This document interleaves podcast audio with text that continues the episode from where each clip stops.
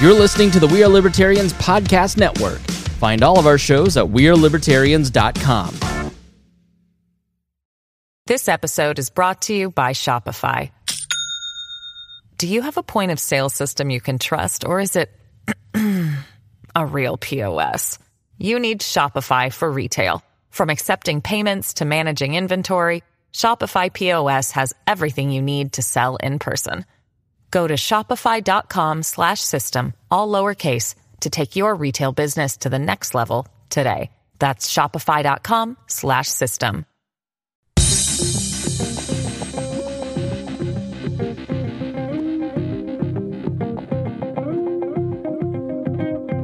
Welcome to We Are Libertarians. My name is Chris Spangle, and we are live from the We Are Libertarian studios here in beautiful Indianapolis, Indiana. I am joined tonight by uh, my longtime friend and mentor, Abdul Hakim Shabazz, uh, proprietor of IndyPolitics.org, and all around troublemaker. You're on WIBC Radio. Uh, ha- Abdul, how would you how would you describe your ideological bent? This music is really loud in my ear. Oh, I'm sorry. Yes, uh, here, here. I'll turn that off for you, sir. There we go. Yes, and Christy, please feel free to share. We're we're live and on the big page tonight, just because Abdul's going to make all of their heads explode. And I've also shared you on my page as well. Excellent, good times. So, how would you say, Abdul, uh, your ideological bent comes down? I'm a socially progressive capitalist pig. Okay, that'd be about the best way I can describe it. All right. You know, love the capitalism, love the freedom, love the individual liberty, but also coupled with that individual liberty is you know things like personal responsibility, and there are some things we do have to pay for, and there are some things that government does have to do, like roads and bridges and infrastructure. Uh, so I have been redecorating the studio with a bunch of paraphernalia for my many years. You know, being a reporter with Abdul for about four years, going to Republican and Democratic uh, things. I've collected Republican and Democrat buttons and tchotchkes. My years in the Libertarian uh, movement, got all kinds of things. I need to talk to you about your flair. I have a lot of flair everywhere uh, in the studio as we've redesigned. And uh, on the table, I've put some bumper stickers under the clear plastic uh, cover, and one of them is taxation is theft. And you sat down and you immediately went, "What the?" F-? Yeah, taxation is not theft. I'm sorry, it is not. It's called the price you pay for civilization. People have been paying taxes since people have been here because there are certain things we have to pay for, like the roads we drove on, and like the sewers that flush the waste in the bathroom. There are certain things you got to pay for. Now, we can argue how much it costs I think that's a fair mm-hmm. question. We can also argue, you know, is this the most efficient use, you know, of our tax dollars doing this particular event? But taxation is not theft. It is the price you pay for civilization. People need to move on. I want to refute that, but I also just want to sit and watch the comments because the, all their heads are exploding. Uh, so so it, it's say it's safe to say that you believe in uh, the government and the role of government, and you're not an anarcho-capitalist. You believe in the free market, but you do believe that government should have some role in polite society. Yes, I believe that government is more like an umpire in a baseball game. Your job is to call the balls and the strikes. But otherwise, you let the players play, and if somebody charges the mound, you throw them out of the game. So, how do you jive that with your free market principles? Easy, because the free market isn't totally free. I mean, we don't let people rip people off and engage in consumer fraud. Mm-hmm. We have protections for that sort of thing. Mm-hmm. Know, we don't do child labor in this country. So we do have a free market, but even the free market has limitations. I'm just watching the comment section. They're going crazy. You're gonna have to go go to our We Are Libertarians Facebook page and uh, feel free to uh, refute Abdul if you'd like. Uh, that is not why we are here tonight. I am always happy to tell people that they are wrong and show them the error of their ways. You, I'm, not, I'm, not, doing this to be condescending and smug. Well, I, I sort of kind of am. You called me condescending and smug before we sat down because I'm so proud of you. I know. I learned it all from you. uh, you, yeah. That's uh, Ron Rice makes a good point. There were roads before there were taxes, sir. People, Where? people built roads. For instance, Churchman Avenue here in Indianapolis. Mr. Churchman built the road himself as he was uh, he built had built. And where farm. did Mr. And where did Mr. Churchman get his money? Let me finish. Mr. Churchman, who was a banker. Comments are really going crazy now. Uh, so I must be on the wrong page because I'm watching We Are Libertarians live. I'm only seeing Paul Copeland say "re." No, uh, you're probably in the in the group. You want to go to the big page. Click through to that. Yeah. Now, Mr. Churchman was a banker in the 1800s. Ah, there we go. Yeah, and he lived in uh, Beech Grove, and he worked in downtown Indianapolis, and then he built a road for he, his carriage, and Fountain Square was a stop for his horses. He built a fountain to water his horses. He's the one who built Churchman Avenue. And when did he build Churchman Avenue? What year was that? Um, 18. It was in the. It was after the Civil War. What year is it now? It's 2018. Thank you. It's- and we're done talking. It's current year. yeah, thank Right. you. Let's see Mr. Churchman build I 65. Uh, all right. I, I'm going to turn down my volume because I'm hearing me I, after I hear me, and that kind of creeps me out. that is one of your criticisms of libertarian thought is that libertarians, when you have these kind of arguments, they always jump back to the antebellum era. Yeah. And newsflash, not a big fan. Right. I wonder why. So you, you may see uh, why I became a libertarian uh, because I was working with Abdul and I just parroted everything that Rush Limbaugh ever said, and Abdul picked every single part of it apart. Uh, now, and that is because your background is what?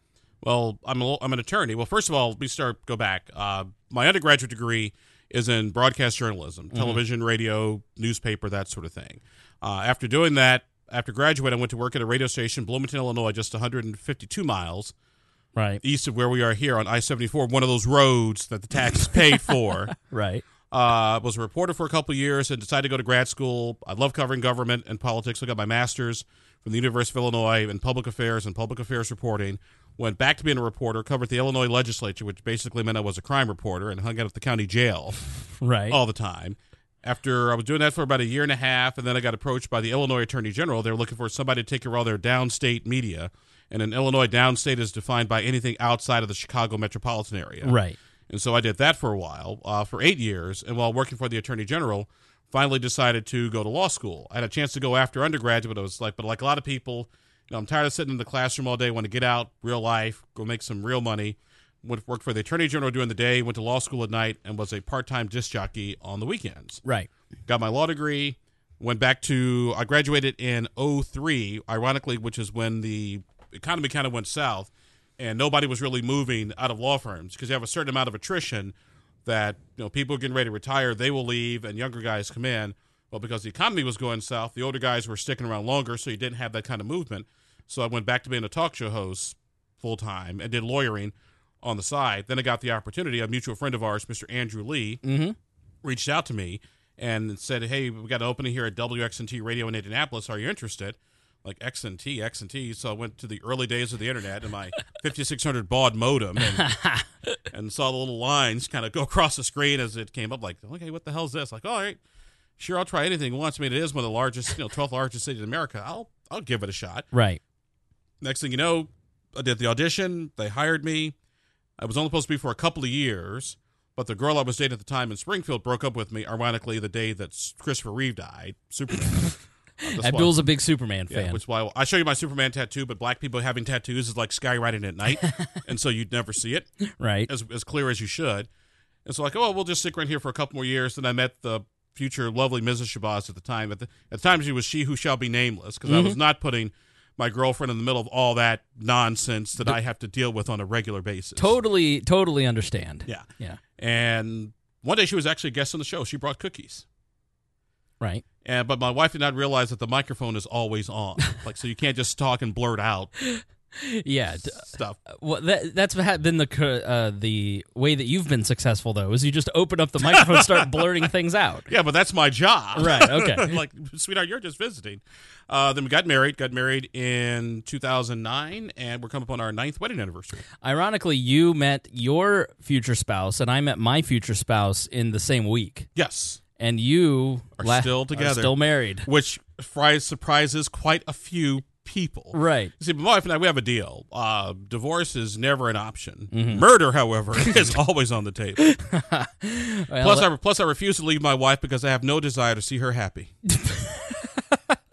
she's a lovely woman. She's a patient woman. Extremely patient. She's a saint. yes, she is. Uh, so I met Abdul in 2004. I became his intern for a few months and then stuck around the station and eventually became his producer for about a year in 2007. It was a great experience for me because I got to cover all the presidential campaigns of 2007, 2008, where, you know, I saw all, all of them Hillary, Obama, you know, Bill.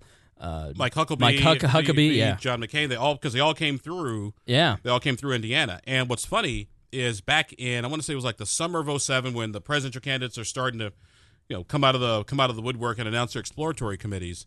I was at a forum. It was the Midwest Republican Governors Association. I was on a panel along with Fred Barnes, who used to write for the New Republic, and uh, our good friend Robert Vane and Ari Fleischer, who was a former spokesperson for George W. Bush. And so one of the questions was, who do you see as you know the person that Republicans should look out for? And people were saying the usual people, like Hillary Clinton, John Right. Edwards. And I was like, well, actually, guys, if I were you, I'd pay attention to the Barack Obama guy. Right. Because I covered him in Illinois. And that guy, you may not like his politics, but he is a shrewd political operative. He beat the Illinois Democrat establishment, first as a state senator and then as a U.S. senator. So that's the guy that I look out for because you can't do all the old, you know, grainy footage and O.J. Simpson type pictures and the you know, the menacing Negro guy who wants to do whatever. That's Right. that's not going to work and not going to fly. And everybody thought it was crazy. Next thing you know, January twentieth, two thousand nine, I Barack Hussein Obama do solemnly swear. Well, I saw him speak at my alma mater, Plainfield High School, and he was he was uh, I think part of the appeal of uh, was that he you didn't know who he was, you didn't know anything about him, and he came out of nowhere, and so you go and you sp- hear, hear him speak, and you're like, wow, he's going to heal us all racially. He really is an amazing speaker. This this guy might might have it. He might be like a great centrist hope. Uh, and so I thought about Barack Obama because at the time I was politically homeless for about a month and a half, and then I came to my senses because I realized, like, n- what am I thinking? Like, this guy is far center left. Um, you you you were a little less tough on Barack Obama. Uh, I mean, how did you think that he ended up doing as president? I thought there were a lot. I thought he did, for the most part, okay. And I know this is going to make once again everybody's head explode, but you have to look at where do people start and where do they finish. Right. And when Barack Obama became president, we're in the middle of the greatest economic meltdown since the Great Depression. Right. And to go from a universe of you know hundreds of thousands of jobs hemorrhaging every day to well, I want to say the unemployment rate when he left office was about four percent. It was back in double digits. Presidents get the get the blame or they get the credit when it when it's on their watch. I give Donald credit, Donald Trump credit. I mean, hey, as his economy is under his watch, he gets the credit. If it goes south, he gets the blame. I do the same thing with Barack Obama. Right. Plus, I could never dog a fellow Chicagoan. That's just uh, just don't do that. A black lawyer from the south side of Chicago uh, had a special place in your heart. Yeah, and I'm not talking about my sister. So I wanted to have Abdul on. Uh, yes, I know he's a dirty statist, and I know that he loves roads, and he doesn't think taxation is theft. Okay, one second here. This person Reinhold. Uh-oh. who just made a comment, he said getting his primary competition out of the picture by having the guy's wife, Jeri Ryan, accuse him of being a sex fiend didn't hurt. That is wrong, because uh, just to give you guys a little bit of backstory, the Republican nominee uh, back in 2004 for the Senate was a guy named Jack Ryan. Right. Jack Ryan was uh, investment financier, covered his campaign. Actually, we had a really good relationship, much like I do with a lot of elected officials. You know, statuses are us. And the problem was was there was a question about uh, his his divorce because he was married to Jeri Ryan, seven of nine in the old Star Trek Voyager, and there were allegations that she made against him that were not very flattering. He would take her to sex clubs and have her perform, et cetera, et cetera. And I recall it was actually, matter of fact, it'll be 14 years next month. Running into when the story was starting to break because the Chicago Tribune was trying to get access to his divorce records. Right. And so we're we're having this conversation back and forth. I'm like, say, Jack, how's it going? I was like, it's going okay. It's like, well, let me tell you something. Here's some just friendly advice. If I were you, I would not fight the release of my divorce records. What I would say is, you guys want to see them? Fine. In my divorce, and any divorced man or divorced woman or married somebody who has been divorced can sympathize with this. My ex-wife made some allegations against me. The judge heard her side of the story, heard my side of the story, and he gave me custody of our 12-year-old son. Right. That is all you had to say. He's like, nope, there's nothing in there. And then all the stuff comes out, and then he has to step down and resign. But And it- then didn't they put in Alan Keyes, and then that, Barack, that, that idiot, yes. Barack walked walked away with it basically. that Negro got beat down like he was at 35th and King Drive. you you you I've never seen you don't get mad at much. But when people would say that you look like Alan Keyes. I found that morally offensive. you were so like the local sheriff in Indianapolis at one point was like trying to arrest you Yes. for blogging. Like and you were like, "Ah, whatever. Call you Alan Keyes." My now, god. Now, now we're going to have a fight. Right. And and see the thing was, and I, and I go back and jokingly say that was kind of my Forrest Gump moment in American politics, Right. Because had Jack Ryan listened to me, he would have probably have won the U.S. Senate race. Right. Barack Obama is not president, right. so theoretically, then all the things we had over the past ten years or so would not have existed. So theoretically, I'm kind of technically responsible for all this. You The- would the- take credit. The, the only thing missing is me walking over to the window at the Watergate Hotel and calling the security guard saying, "Hey, I- someone's in the lights on over there. I'm trying to sleep." All right, so let's talk about the Supreme Court because uh, I solicited questions, and, and we'd love for you in the comments to ask questions as they come along, as they relate to the Supreme Court, because this is a branch of government that people just don't seem to understand much about. We understand a lot about the presidency, we understand about the agencies that report to the presidency, we have some awareness of Congress and committees, and you know we saw the bill and the cartoon dancing on the steps, but the Supreme Court really seems to be one of those uh, murky pieces. The judiciary is really I, I slipped into what was that uh, uh, Sunday talk show host? The judiciary, uh, the McLaughlin Yeah. report. Wrong. The wrong. Uh, and so the ju- the judiciary is something that not a lot of people totally understand. And with uh, Brett Kavanaugh's pick yesterday, uh, it's going to come up a lot. So I want to I want to answer your questions about it, but I want to talk about Brett Kavanaugh a little bit. Uh, he seems to be a, he- you know, Ben Shapiro said it was a double, not a home run. They were all, the social conservatives were rooting for Amy Barrett, seven kids, Catholic woman. You know, instead they got the Catholic nice family man who looks like Alex P. Keaton. Uh, just gave this speech. Who he's he they call him the Forrest Gump because he was at Ken Starr and then he was in the White Yep, House at he 9/11 and then he's on the Supreme Court. Um, so and he was a judge in the Obamacare, the ACA. So he's kind of been uh, at a lot of foundational moments in modern history, uh, and by all accounts, very smart guy. Went to Yale. Uh, very swampy. Worked in the Bush White House. He is he is the epitome of the swamp, right, which is the which is what, which is the irony of the whole Right. the whole thing. which politically I don't understand why Trump didn't just go for it because they were going to hate whoever he picks, and you know Amy Barrett would have politically, in my mind, it would have tweaked the left so far they would have gone so overboard that You see, he, but but here's the problem with an Amy. would have played into his hands. See, here's the problem with an Amy Barrett pick. She has only been on the Seventh Circuit Court of Appeals for about a year. right, And so she really hasn't had necessarily a real track record. And because she's only been on for a year, you give the opposition an easy reason to not confirm her. It's like, well, no offense, Mr. President, but she's only been here for a year, hasn't really written necessarily a whole lot of opinions. We don't know where she is on things.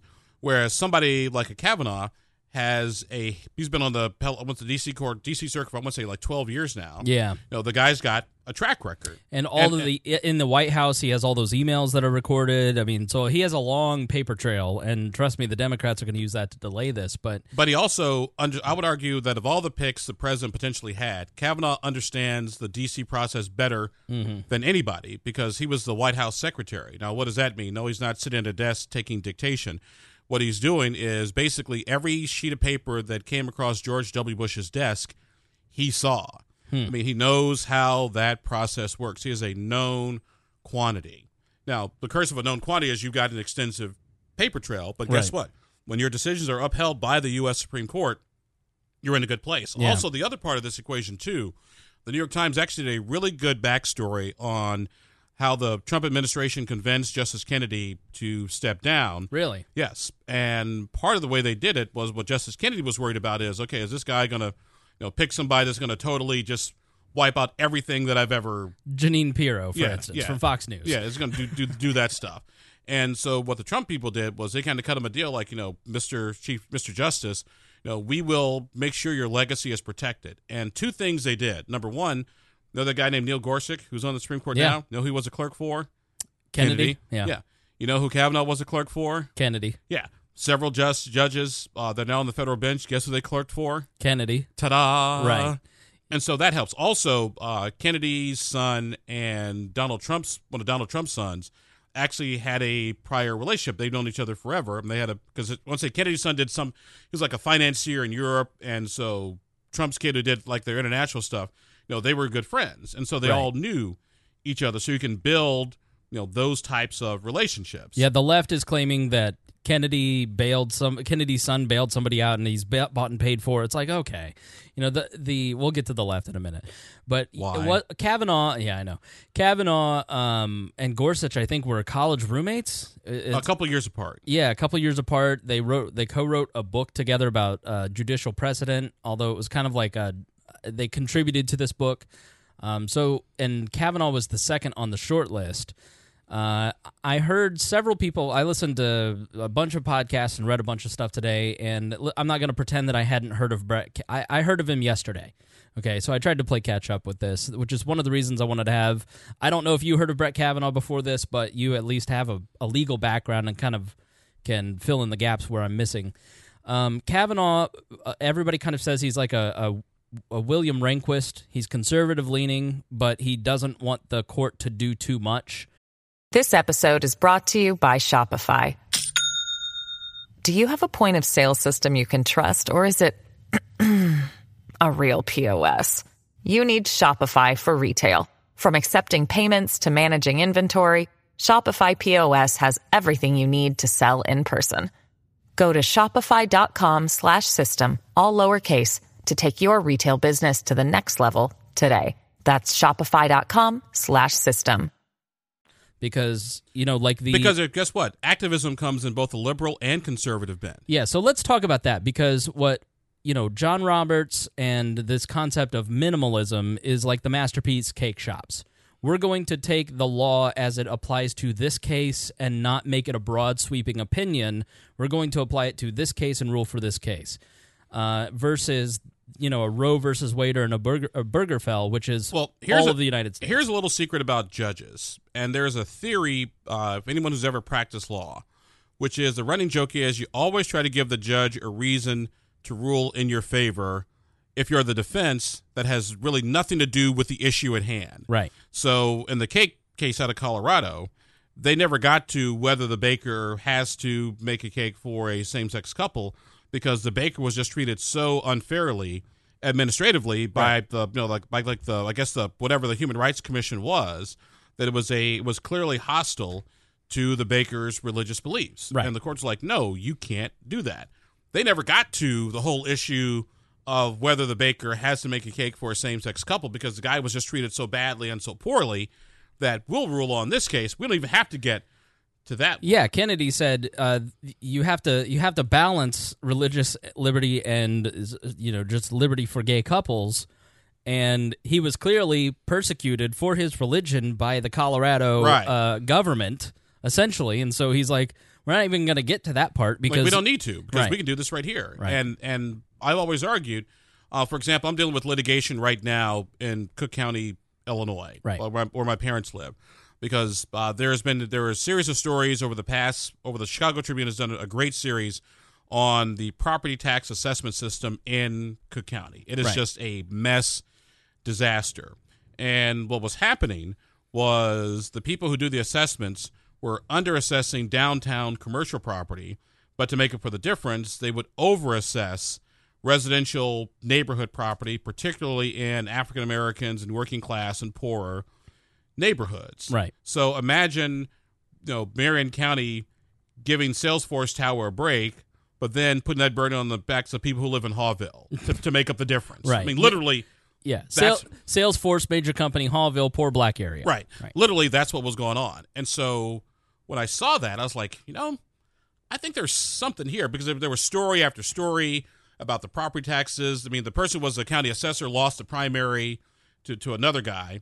And the more I thought about it, I was like, you know, I think there's something here.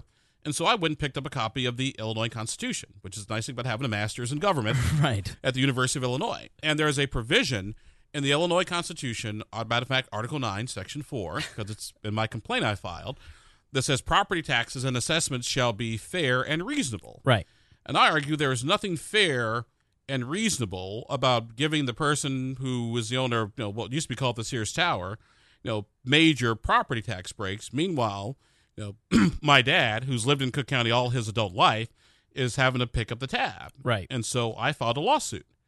declaring Cook County's property tax system violates the Illinois Constitution. Must be a real rough time for the city of uh, Cook County, or the county, Cook County, when uh, Abdul's dad lives there, and they start picking on him. Well, that's yeah, exactly because Right. that's where he grew up. And so the and when you file a lawsuit, the other side has 30 days to respond to your complaint. And so the Cook County government responded about two weeks ago because I filed at the end of May, so they responded at the end of June. And their response was not on the merits. Their response was that the plaintiffs in this case should have filed in a different court because we filed in what's called in Illinois what's municipal court, and they said it should have been filed in what's called chancery court because they deal with Right. a lot of property related issues. And so their initial response, by the way, I'm dealing with a very, very nice lady in the Cook County State's Attorney's Office. She filed a motion to move it to the Court of Chancery. hmm They didn't even address the the merits of the case. And so my response was, okay, sure, I'm fine. You know, we still, you know, we still think we can get something here on the merits.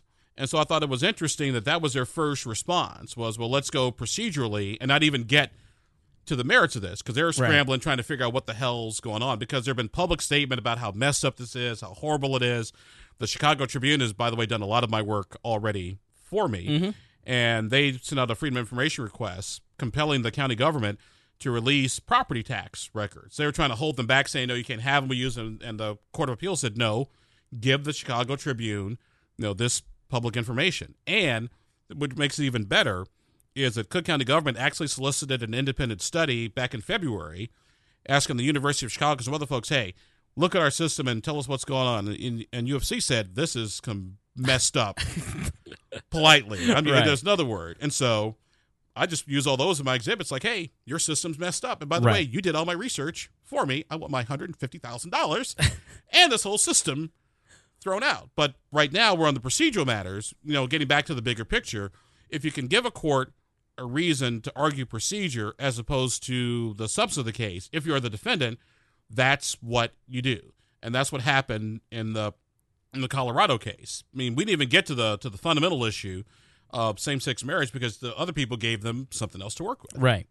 Yeah, and that seems to be this this uh, new moderation on the the next version of the Supreme Court. 'Cause there's a, been a tremendous amount of turnover. I mean, there's only two old justices, really. I mean, Clarence Thomas is 72, so I wouldn't consider it in Supreme Court years old. I mean, uh, at 76, Scalia died prematurely. So It was not a conspiracy. Sorry, folks. right. Um, you know, Ginsburg and uh, I think is it uh, Breyer or Souter? Souter is the one that uh, retired, and Yeah, Breyer's the one that's on, Breyer's on the court, and uh, th- they're getting up there. But they they can certainly hold out for even a second term of Donald Trump, I imagine. But uh, this or a midterm election. Right. So there's a new moderation led by Judge Roberts where they're going to stop doing these broader, and it is a form of ri- originalism. This is not the purview of the court. This doesn't belong here. This is, let's leave this up to the judicial branch. And that's what I heard a lot of people as they examined Kavanaugh today. What they said is that because he was in the district court of D.C., a lot of things are filed around administrative cases about the expansive uh, executive branch. Right. various you know the f the alphabet soup of things. And so what what he always stood up for is limiting the power of the executive branch and these regulations and and the regulatory agencies and their power saying no you can't basically just read into things that aren't in the law. Uh, it's called chevron deference. Yes, I took administrative law. yeah. And, and Ex- basically, what, explain chevron deference because people are In a- hearing a lot about this. in a nutshell, without breaking out my administrative law book that's like 500 pages long, right. Chevron is basically a case as to how much deference should the courts give an administrative agency, because Congress does have the power to you know to grant administ- to grant these administrative agencies you know rule making authority. Mhm. because most congressmen don't, don't think the FCC or you know EPA or Security Exchange Commission they, they have no idea what the heck's Right. going on. So you so you so you create the agencies, you have people with the expertise to do the rule promulgation with notice and comment and yada yada yada blah blah blah blah blah. The the whole thing about Chevron is basically how much deference do you give an administrative agency? For example, Congress can't say, "All right, Federal Communications Commission, make rules, whatever." A very good example is Tom Wheeler of the FCC under Obama saying we have the power to uh, deem the internet a public utility. Right. And someone like Kavanaugh would say that's not in your purview. That Or- would have to be the the Congress making a new law. Or they would say Congress would have to specifically grant you the authority to do X, Y, Z. Right. And if Congress did not grant you the authority, we're not going to let you do it. Right. So he has always been a proponent of limiting the power of the executive branch, which kudos to him. That's that's a point in the in in our favor, uh, in that he is is. Uh, right on administrative law. And I have seen from libertarian leaning critics like Rand Paul and Justin Amash, uh, because he worked in the Bush White House, he's not great on privacy issues. He's not great on um, you know civil liberties in a lot of ways. So on the Fourth Amendment issues, he's not very strong. But you got to remember, too, he's also a Kennedy guy. Mm-hmm. And so Kennedy more likely had a lot of influence on him. And, and something else to think about, too, as people sort of move up the ladder and, you know, and get promoted in the judiciary, there's a difference between being a trial judge versus being an appellate judge versus being, you know, a justice on the Supreme Court. Mm-hmm. And most people take those positions very seriously because they know their decisions and their opinions have consequences. And so expecting, you know, Kavanaugh to get up there and just run off the rails and go bat crap crazy, I don't think is going to happen. Right. And if you listen, anybody who listened to his speech yesterday, you know, the the acceptance, he talked about a respect for precedent. Mm-hmm. That is extremely important. So anybody who I would argue when he said that, that was the we're not going to come in here and just start, you know, That was the dog whistle uh, for for for conservative Democrats, along with Elena Kagan hired me yeah, to say to Joe Donnelly here in this state, you know, in a Trump-red state, a state that went for Trump, saying to Joe Donnelly, the Democrat, who's up for re-election in November, you can vote for me. And by the way, it- my mom taught in African American schools. Right. You know, you know, we we are big on diversity. I've had a majority of women all my you know professional career. Right. You know, I'm at a school where we you know want diversity and excellence because diversity only makes us stronger. But I was reading on Twitter that he was going to reverse Brown board of Ed- Brown versus the Board of Education. He was going to institute concentration camps. well, well, remember Abraham Lincoln said you can't believe everything you read on the internet. right. so, uh, explain the concept of precedent. So, you know, a lot of libertarians think about the, you know, I read the Constitution. This is what it says, and this is how we're going to execute it. It says we can do these 17 things, and all the rest is delegated to the states. here's my here's my response. but- when whenever somebody tells me that you don't have certain rights in the Constitution or the Constitution can only do this, I recommend they look up the Ninth Amendment. Can you pull it up real quick on your Yeah. computer? It's, um, I, fi- see. I figured you have the Constitution bookmarked. no, no, I've got it on the wall. I just don't have it. Uh, I don't know the text of it. The enumeration in the Constitution of certain rights shall not be construed to deny or disparage others retained by the people. Exactly. So just because it's not in there and it's not said specifically doesn't mean you don't have the right. Just because, and that was sort of the catch-all phrase because you can't include. No, no, no, let me let me clarify that. Mm-hmm. The government doesn't have the right, or are you talking about the rights? For for instance, let's take abortion. Okay, you don't. the The government doesn't have the right to pass laws making abortion legal, or you just because it's not abortion is not covered in the Constitution, it doesn't mean that you don't have the right to have an abortion. Exactly. Okay, That is how all I argue Ninth Amendment jurisprudence. Okay, Just because it's not specifically written down does not mean you don't necessarily have the right to do it. And please note, as an individual, as an individual. Okay. Now, other thing to think about too is that all rights come with limits. I mean, I can't. Well, I could call you something out of out of your name, Mhm. but I can't slander you. Otherwise, I get hauled in a court and you sue and yeah. I mean, You- you- there, it's- you can't defraud. You can't right. It's the old steal. you- Yeah, You, can't put people in danger, which is why I always remind people whenever somebody says. You know, the First Amendment isn't limited. You can't shout fire in a crowded theater. Well, actually, yes, you can if there's a fire. right. Mm-hmm. You can't put people, you know, in intimate and immediate danger. You can't intimidate, Right. For instance, Yeah, we, we, we, we've always had laws that sort of you know put limits on, on our freedoms because we have to. Otherwise, we have anarchy and chaos, and we're called Somalia. again, who are you talking to? yeah, ex- Some, some exactly. of this audience is in, in in in for anarchy, in for chaos. and that's why they're not in charge of anything. now, so back to the concept of precedent. Mhm.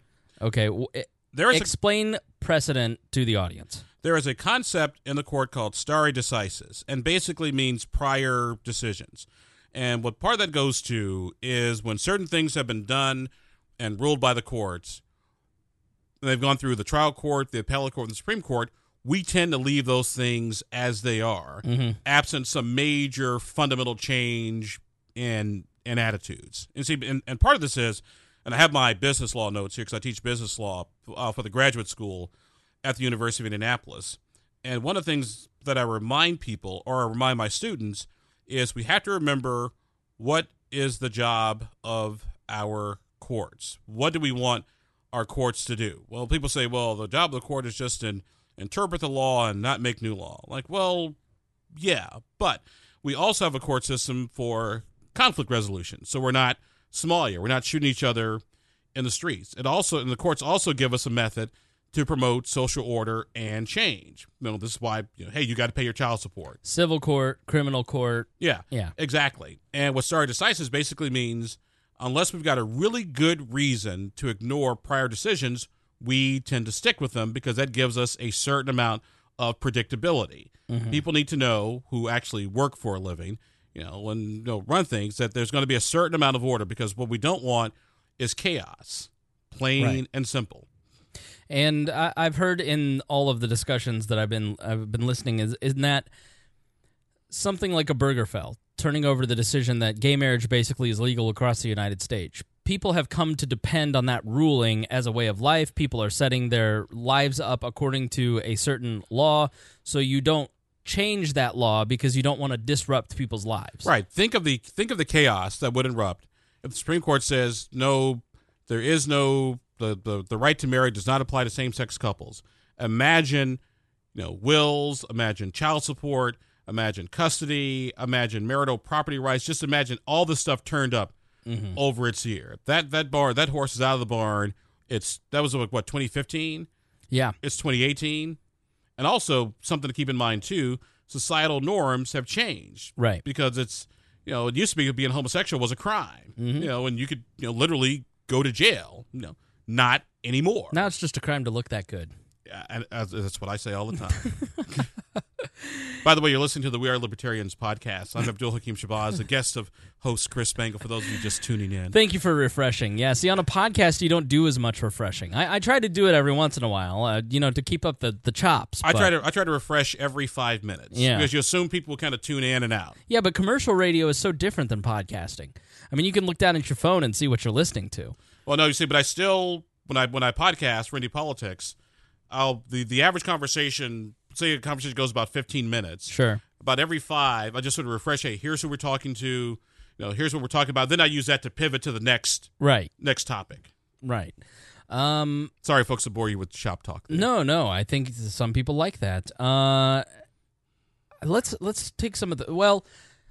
Let's get back to Kavanaugh. Okay, let's stick with Kavanaugh. Uh, what is your opinion of him? I mean, what have you read about Kavanaugh? Is this a you know, I hear some people say, "Oh, he's more like a Rehnquist and a Roberts. He's more uh, moderate conservative, but he's not definitely not Kennedy." He is Versus he's he's definitely in the camp of Clarence Thomas, Gorsuch. He's definitely, uh, but he's just a little different in he, certain he ways. is from everything I've read, he is not an activist conservative. I mean, he was when that was his job, Mm-hmm. but as a judge, it's an entirely different creature because you're now putting on a new hat. You don't you don't leave who you are at the door, which is why when people say, "Well, a judge should only look at the law," like, no, you shouldn't, because guess what? When you're listening to arguments and listening and taking testimony, you as a judge, you do not leave your common sense at the door because you got to know. Can I curse on here? Just, Mm-hmm. Yeah, for sure. because you got to know when somebody's trying to bullshit you. Right. And if all you're doing is just you know looking at the four corners of the document and that's it, you're going to have some problems. We we pick people because they're wise jurists, because they've got common sense, because they've got experience, they've seen this stuff before. Right. I mean, and and that's the other thing that judges do. Of course, you know, should judges make new law? I argue people say making new law is just you didn't like the decision. that's what I define. What's judicial activism? A decision you didn't like Right. you know, on the one day, this is an activist court, I can't believe, blah, blah, or this court is the, you know, the key holders of the Constitution. yeah, it just depends on where you come down Right. on the thing. I mean, most lawyers, you know, we, we're professionals. We take it as we go. But from everything I've read, is is he conservative? Yes. Is he going to be a flamethrower? I don't think so. Nor will he be a liberal squish. No. Yeah. And I don't think he'll be a bomb thrower or be like Clarence Thomas, who was just so angry over his confirmation, just write bitter opinions over and over and over again. Uh, so Brett Kavanaugh is probably going to get confirmed. I would say it's probably 99% at this point. Um, how do you think it plays politically?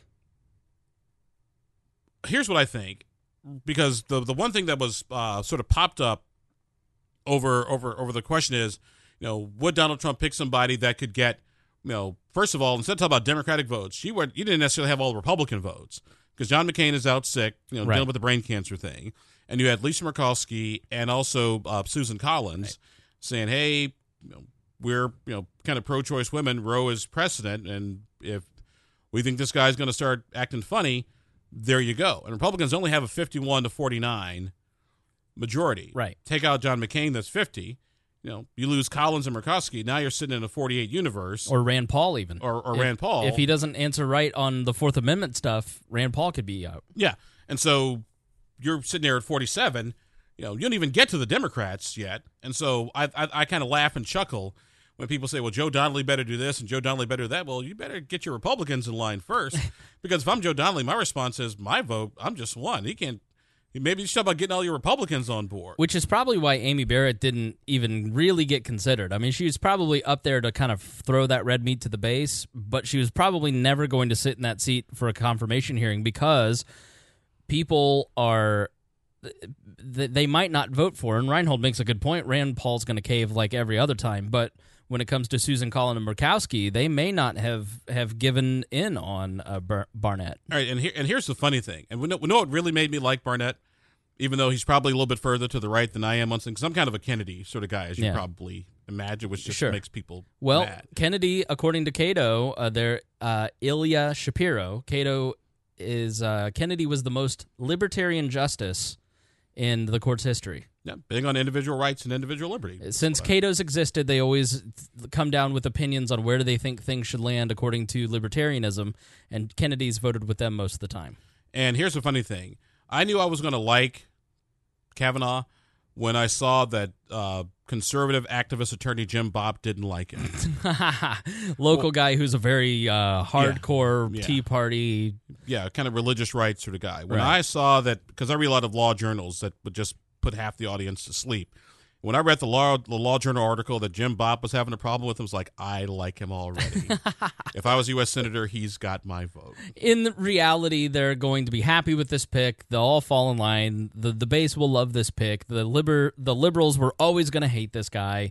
And America, I mean, he seems friendly enough. You watched if you watched the the reality TV show uh, Reveal last night.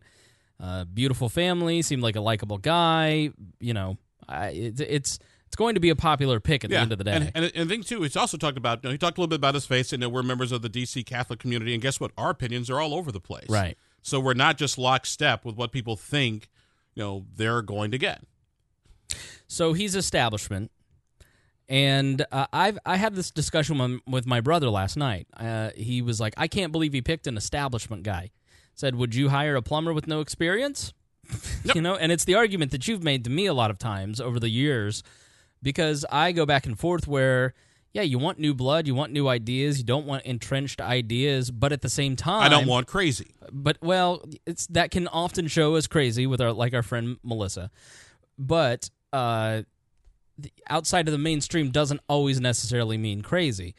But at the same time, you want some experience. Part of the problem that I think Donald Trump had early on is that none of his team had any experience in Washington D.C. They had no appreciation for how the power structure works, and and even at the Libertarian convention last weekend, there were people. And I'll, and I'll go a step further.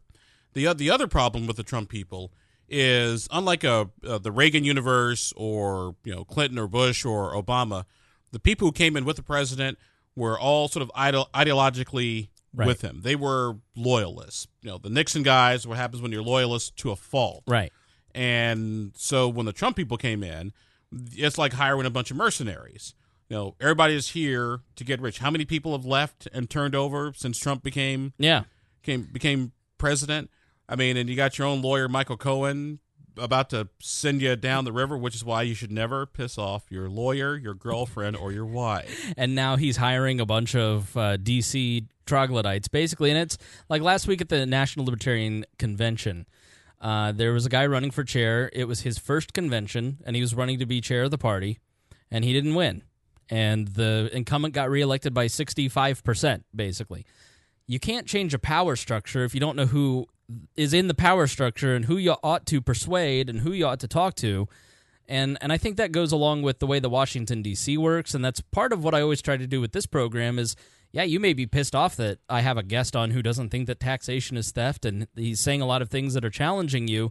But you need to be challenged because these are the arguments that are made, and we as libertarians need to find the answers to kind of go, yeah, but. Uh, and Our good friend Mark Rutherford, who's watching right now, I just saw him there. By the way, Mark, always good to see you there. yes, Had the best line. He said, "Learn the rules so you may break them well." Exactly right. That's uh brilliantly said, as Mark does. And that's why when you look at somebody who is going on the court, who was the secretary, who read every piece of paper from Bush, who has had 12 years dealing with uh, regulatory experience, and yeah, is he a perfect candidate in the minds of a lot of conservatives and libertarians? No, probably not. But when faced with governing, he has done a, a pretty decent job of trying to limit the size and scope of government. Right. And that's all you can ask for when people are actually involved and working for governments. Right. Is their best. and, and, and what you want is, I mean, like I said, I look at it. You know, what's the job of government? You know, call the balls and strikes and let you know let the players play the game. You just enforce the rules. right. And what I like my courts to be are, you know, sort of take that minimalist approach. You know, what is the least we need to do to enforce X, Y, Z rule? And if somebody has an issue or problem, they don't like something, go to the legislature. That's why we have elections. Right. Uh, let's take some of these questions. Um, uh, you're more than welcome to ask questions about the Supreme Court or the judicial branch. I do want to get a clarification because I saw this and it's not on my list. What's the difference between appellate courts, district courts, the Supreme Court, state courts? What's kind of the structure? Ah, I'm glad you asked. Let's pull up my notes here. Okay. All right. It's like, like I said, it's like teaching my business law class. In a nutshell, uh, your courts were created by the Constitution, Article 3, Section 1. And here's what it says. So, everybody just bear with me for just a moment here. The judicial power of the United States shall be vested in one Supreme Court and in such inferior courts as the Congress may from time to time ordain and establish. The judges, both of the Supreme and inferior courts, shall hold their positions during good behavior and shall, as stated at their times, receive for their services a compensation which shall not be diminished during their continuance in office. Okay. So that's where Article 3 is where your judiciary comes in, your, your third branch of government. And the courts are set up, you have a, it's sort of similar at the state and the federal level. You have your district courts or your state courts, you have your appellate courts, and you have well, and you have your Supreme Court. Your lower courts are what are called courts of original jurisdiction. That's where matters start. So Spangle v. Shabazz, Spangle files a lawsuit, you know, down at the Marion County building or you know Hancock County, wherever. That's the court of original jurisdiction. Civil, criminal, Yeah. all of it? Yeah, but in a nutshell, you know, Okay. some are specifically civil, some are specifically criminal. That's where things originate. Your appellate court is, let's say, Spangle v. Shabazz. The judge is an idiot, and you win. Okay. all right. What I can do is, within whatever the time limit is, I can go to the Court of Appeals, that's at second level, and appeal that decision. The appellate court cannot hear new facts. Anything that was going to be in the facts or in the record should have been established at the trial court level. That's that's what we call the trial court's the finder of fact. That's where the facts are established. Appellate Gotcha. courts cannot hear cannot hear new facts. Now, if Right. there was now, let's say I objected to something during that trial and it's evidence that should have never gotten in, what the appellate court can do is throw out the lower court's decision and say, all right, this was wrong, this should never happen. We're throwing this out, or they can remand it back. Hey, you guys got the law wrong. Here's what the law is. Go back and rule in accordance with what the law says. Right. Now, let's say the court is brilliant and the appellate court rules in my favor. Right. You can say this is totally bogus. I'm going to the Supreme Court, whether it's the U.S. Supreme Court or your state Supreme Court. They are also courts of original jurisdiction because they can hear basically whatever they want to hear. Mm-hmm. And de- depending on if it's an original matter, you can't introduce facts like Bush v. Gore because that was just such a novel thing. Which, by the way, Bush v. Gore only applies to Bush v. Gore. Right. Doesn't apply to anything Do they put specific language in the decision that that's says specifically in there that says Okay. Bush v. Gore only applies to Bush Gotcha. v. Gore. right? Okay, Yeah. And so that's that's how they work. Now, this stuff is expensive, it's complicated, and it takes a really long time because that's kind of the way it's supposed to be. right. So, can something go from a state court? Let's say I get, uh, and I know that we have, I have a Facebook friend who sued the city of Indianapolis over uh, stops. Basically, like they set up roadblocks and they were testing for drugs and doing drug sniffing dogs. I could have told your friend to save his money. Road stops are constitutional. No, That's been he on. actually he actually won his case in the Supreme Court, and uh, they couldn't use like drug sniffing dogs anymore. I ha- I have to look it up what the actual case was, but if you go to No, probably what it was you had to have probable cause. Right. You can't just do a, a roadblock, say on I sixty five coming down here. Well, what are you looking for? Well, we're looking for drugs. Well, why? you are can't you looking, do a general search, right? Are you looking for a specific vehicle that matches a specific description or a specific individual? right? Yes, that you can. You can't just willy nilly roadblock sniffer drugs. So he sues in in Indianapolis. It goes to the Indiana Supreme Court. Can that then go to the national Supreme Court? You can that can get to actually get to the U.S. Supreme Court depending on the outcome. If he won, don't sell past the close. Okay. Shut up and Yeah, right. go home and, and call it a day. Uh, if you were going to sue and take it to the U.S. Supreme Court, you have to find some sort of federal constitutional rule violation. You know, was it a Fourth Amendment search and seizure? Was it a Fifth Amendment? You know, due process, self incrimination. Those will get you that. It's kind of kind of like when you do a national talk show. You want to, you know, uh, one person suggested that I talk to you about something that was happening in Henry County, and I go, "What do the other nine thousand counties care about what's happening in Henry County?" But- right, you got to find the the general interest that applies to all right, of the exactly. United What States, is it that happened in Henry County that you know has some sort of universal broad appeal? Right. So Brown versus the Board of Education was a very local thing, but Yes, it applied to yeah, but- segregation. yeah, but. Mr. Brown versus his Board of Education, probably not so much. right. Okay. Uh, so let's start with the questions here. Dakota Davis asks, "How did the SCOTUS gain so much power, and how can it be reeled in?"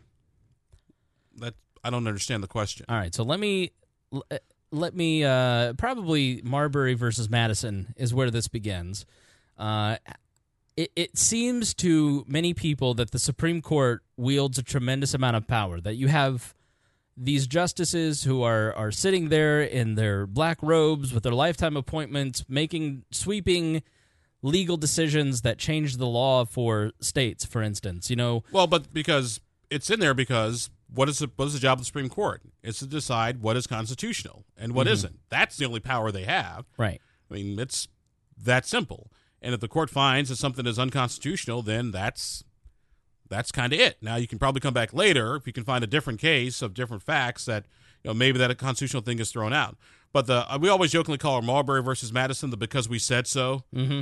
Case because you know, well, like I just said, you know, shall be vested in a Supreme Court, and what's the job of the Supreme Court? Determine what's constitutional. Right. That's their job. Right. Okay. I'm trying not to be flippant, but I, I know. I, that's that's, that's kind of con law 101. That's, w- that's what we're doing here. yeah, We're doing and, con and, law. and the funny thing is, we spent like in law school, we spent like three weeks on that case. really? Yeah. On Marbury versus Madison? Madison. Yeah, because it's such a huge. Explain what that is. Um, I can't. Remember, I can't remember the facts. It was like a postal appointment, I think it was, and some guy wanted his post office appointment. It was like John Adams and Thomas Jefferson, of like 1803, 05. I, I don't remember the exact facts. Just remember that at the end of the day, it was a because we said so Mm-hmm. case. Yeah. And what was the fallout from Marbury versus Madison? What what precedent did it actually set? The Supreme Court is the final sayer of what's constitutional. Okay. So, but you can go back and change things in the. Uh, so, I guess part of the issue is like Roe v. Wade, for instance, makes abortion legal in all 50 states. Well, not all 50 states want abortion to be legal within their boundaries. That is an example, I think, for a lot of people where you do have that judicial activism. Well, it was seven to two, so I don't know how much judicial activism is is there. Sure. I mean, I can see if you're like you're talking like a five to four, yeah. But when once you get like that six to three, seven to two category, you're you're not really talking activism anymore per se. I By mean, the that- way, all decided by white men. yeah. None of those seven were women. Because guess what? It's 1974, I think it is. What, what, This is my own question for you. Why has it, it seems like you watch CNN and it's the only thing that matters. So conservatives, their litmus test is constitutional, you know, literal literalism. Basically, read the Constitution and be uh, originalist and what was the uh, the founder's intent. Like that's the litmus test for conservatives. But with liberals, it's Roe v. Wade. The media and the left, all they seem to care about is what a justice thinks about Roe v. Wade. Has it always been like that, or is it just like really intense with this guy? Only like in the past 20 years has it kind of gotten to that point. It's almost become. Um, ben Shapiro jokingly called it a sacrament. Yeah. And, and in a lot of ways, he's right. It's become this where it's not safe, rare, and legal because we're kind of ashamed that this exists in our society, to now it's aggressively celebrated and you aren't a real woman if you're not having an abortion and like it's it's you see, but I kind of disagree. gone the other way. I disagree because there's another school of thought that says no abortion ever. Like a certain person who's a congressman from Mm-hmm. the fourth congressional district who lost his own, you know, county and you know only sixty percent of the people in his own home precinct voted against him. Right. It was one of those no abortion ever. Like, uh, dude, woman may die if she gives birth. Complications? I don't think so. Sure. The the and see, and actually the the real law on abortion isn't really Roe versus Wade. It's, it's a case called Casey versus Planned Parenthood Mm-hmm. out of Pennsylvania. That is actually the more accurate law on abortion in America today. Now, of course, new justices Explain that, please. um, in, in a nutshell, what it says is the government can regulate abortion, but you can't outright ban it. Kind of like alcohol. Mm-hmm. You can regulate, you know, alcohol, but you can't do an outright ban. You Gotcha. just can't do it. Now, the question is, when the government regulates, you know, abortion, are they doing it in such a way that is, you know, a normal health and safety procedure, or are you infringing on the on the basic principle that a woman has a right to determine you know, up to a certain point, whether she wants to keep or carry her term to pregnancy for one reason or another. The the problem is is and, I, and I, this is going to sound really weird. So many people make so much money getting people worked up over all this. Yeah. That's why I argue. You see, you hear half the yelling and screaming all the time. There there isn't I, can't um I, is there like an impending Supreme Court case that CNN knows about that I don't that abortion is about to be banned? Because if you watched CNN last night it was all over the uh, you know every abortion group was on there saying it's all over. Like it's it, it, no matter what side you're on pro choice pro life like the manipulation and the hysteria around this single issue uh, uh, and this pick seems so over the top and ridiculous to me that I just don't I don't get where this is coming from because What what some people are It's- what what some people who are extremely pro-choice and full disclosure, I'm you know, pro-choice with limitations. I mean, I don't think you should be able to get abortion to drive-through, but Right. you know, I do believe if my wife and I found ourselves in that situation, that is our decision to make and nobody else's. Mm-hmm. End of end of discussion. You know, that's between me and her. But then I always love the well, what if your wife wanted to get abortion and you didn't want her to have it? Bob, you wouldn't have any say. Like, you know what? If our relationship is at that point, we got other issues to Right. to worry about. If if that's what it's come down to, and so some people are concerned that if Roe v. Wade were overturned, it would just you know send it back to the states. That's really all would happen, mm-hmm. and then states would decide whether to keep it or get rid of it.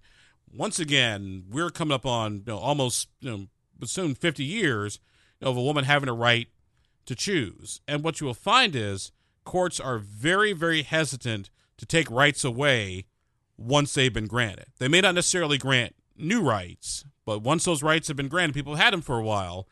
kind of what we were talking about with gay marriage Yeah, earlier. it's they're they're very hesitant to, to take that away. And if you're Republican conservatives and your whole mission in this world has been to get rid of abortion, you do, you will never ever hold office ever again.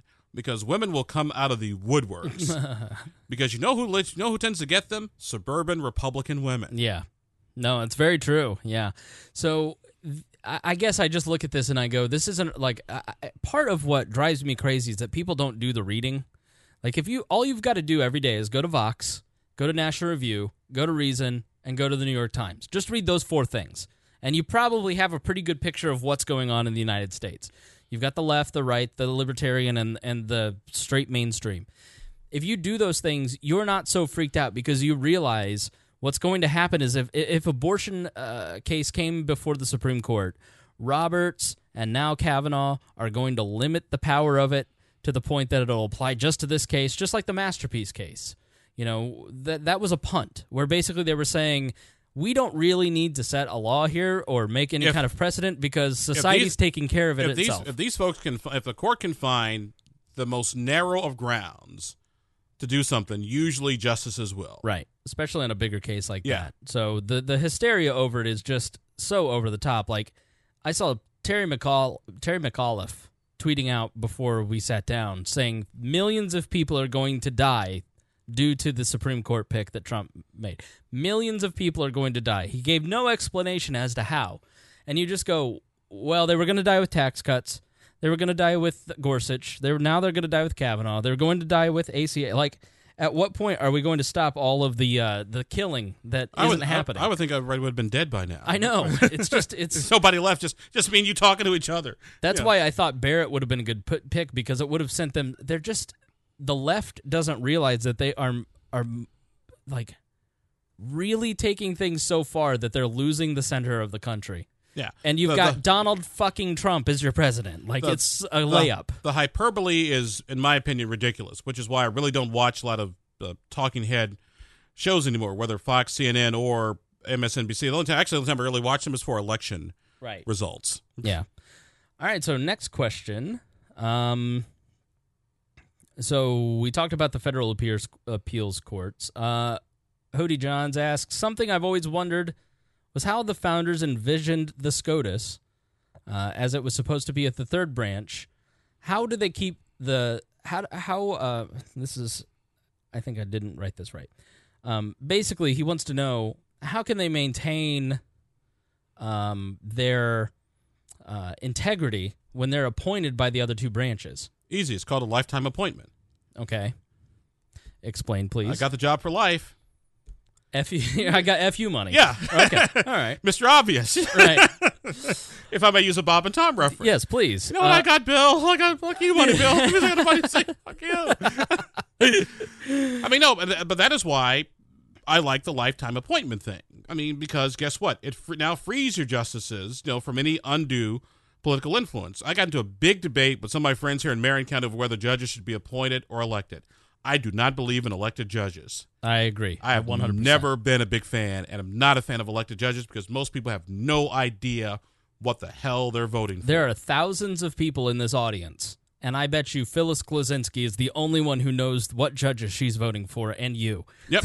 like, and that's it. and in Marion County, you don't vote for judges anymore; they're now appointed. right. And I was a big advocate of that. Yeah. You know, put together your judicial panel of, of, of people or whatever, and make sure that whoever gets picked, you can't just be the 50 plus one. It's got to be 60. So there's a you know your Democrats, Republicans, Libertarians, non-politically affiliated people. You know, can do the judges on the merit. Now, will you get rid of politics? No, because everybody will be lobbying. Right. That happened with Kavanaugh. I mean, uh, uh, his friends from the Bush days were all lobbying to get Kavanaugh in both the media and privately uh, picked. I mean, that's it was very aggressive. Uh, so that happens now. Yeah. So this, so yeah, so that so that'll happen. But you know, but when you have a when you have an independent judiciary, now granted, you know, people talk, people know each other because we all know each other. It's going to Sure. be hundred percent independent. No, because somebody's going to be on the golf course one day, you know, like, hey, John, you know, I got that thing. Like, yeah, I know you got that thing, and then just sort of leave it Yeah. at that. But also, it's reputations. You Mm-hmm. know, I was in court today in Marion County. The judges knew me. How did the judges know me? Guess what? Reputation. reputation, you know, from the radio, television, and everything else. Like, oh, Abdul, like, oh, hey, nice to see you. Thank you, Your Honor. you know, good to be here. Now, did the judge rule in any way that was unfair? No, because our case was pretty much said done. Also helps when the defendants don't show up, so you can get a default judgment. yeah. But yeah, stuff like that happens all the time. Like, why do you why do you pick a lawyer that's familiar with a certain court? Because the court they know the judge, they they know the they know the system, they know the process, and that's actually what you want. That's uh, if you've listened to Amanda's story on uh, the cost episode that I posted about a month ago. That's why he ended up getting. Uh, I'll spoil the surprise. He ended up getting full custody of the daughter, and it's because he hired a lawyer who was best friends with the family court judge. Yep. And now, does, now, does that mean that the the attorney got extra special treatment? I would say more likely not. But what I will oh, say, oh no, they did. well, well, yeah, but In this case, yes. Yeah, but what I will say is, you know, the, the old joke is, you know, a good lawyer knows the law, a great lawyer knows the judge, because you know you have established reputations, people Right. know who you are, and the judge knows you're not going to bring, you know, any BS. You know, I started doing some stuff over Hancock County. I've run into the same commissioner the last two, three times, so now I'm a familiar, you know, familiar face. So, Right. Hi, Mr. Shabazz, good to see you again. Like, you know, thank you, Mr. Coons. Always, always good to be back, and you know, sunny hand, sunny, sunny Greenfield. Now, why do you think that the public perception of networking in that way amongst government officials is seen as such a bad thing? Because they're not getting in on it. All right. If they were there, they'd be doing the exact same thing. That's sort of what I've always maintained. Uh, you know, now that I know better and I'm a little wiser to the system, and uh, you know, you know how many uh, Abdul has helped me out with some stuff, and you know Right. what? It's because Abdul knows some people, Right. and hey, this is pretty great. I've got a friend who can help me out with stuff. Yeah, I mean it's it's that simple. I mean we do it all the time in all our professional lives and personal lives. Hey, I got a problem. Don't worry, my dad knows somebody who might be able to help you. Uh, some friends of mine, their son got a DUI, and they live in Hendricks County. Got DUI in Marion County, got locked up. They're freaking out, going bat crap, crazy. They called me, Abdul. Is there anything we can do? Like, tell you what, here's a number. Here's a friend of mine. She's one of the best criminal defense attorneys in town.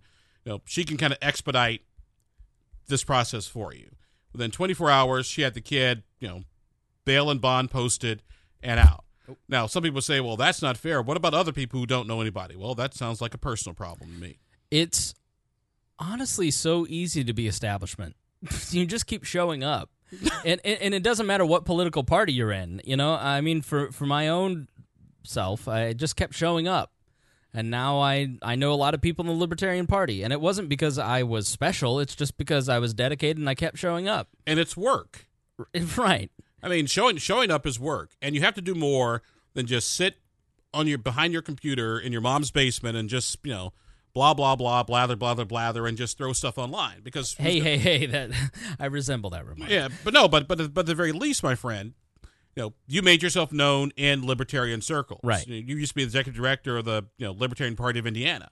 You know, you went out and actually did you know a lot of the legwork and everything. And so, what I, what I tell people is who they it's, it's ah here's a perfect analogy. Just because somebody watches football on television, it doesn't mean you can coach the NFL. It's exactly right. F- Politics and football, especially, but sports are the two where people with no talent who have had no effort think that they know how to coach a team. Yeah. Like you don't know how to coach a team better than Bill Belichick. Right. You don't know how to select a team better than Chris Ballard. I mean, you just Right. don't. Just because you play fantasy football. Right.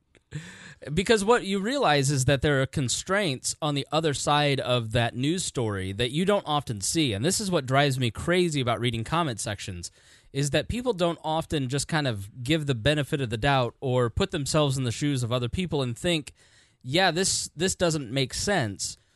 But it's because there are certain budgetary constraints, personnel constraints, there are X, Y, and Z constraints that you don't even that you're not even aware of that cause that outcome that looks bad. And that's often why I don't advocate for government is because over the last 15 years of, you know, being around local politics, national politics, you see that it doesn't work effectively because there are so many different constraints because public is different than private organizations. And so And those constraints are there for a reason because Right. it's the public's money. Right. Exactly right. But every citizen has the ability to get engaged. And the way that you get engaged is not by showing up and hurling insults and being an asshole. It's like showing up and say, Hey, I want to know what's going on. Can you explain this to me? Right. You know, start with some humility as opposed to just like hurling Or invective. uh, not, not even be humility, just be polite. Right.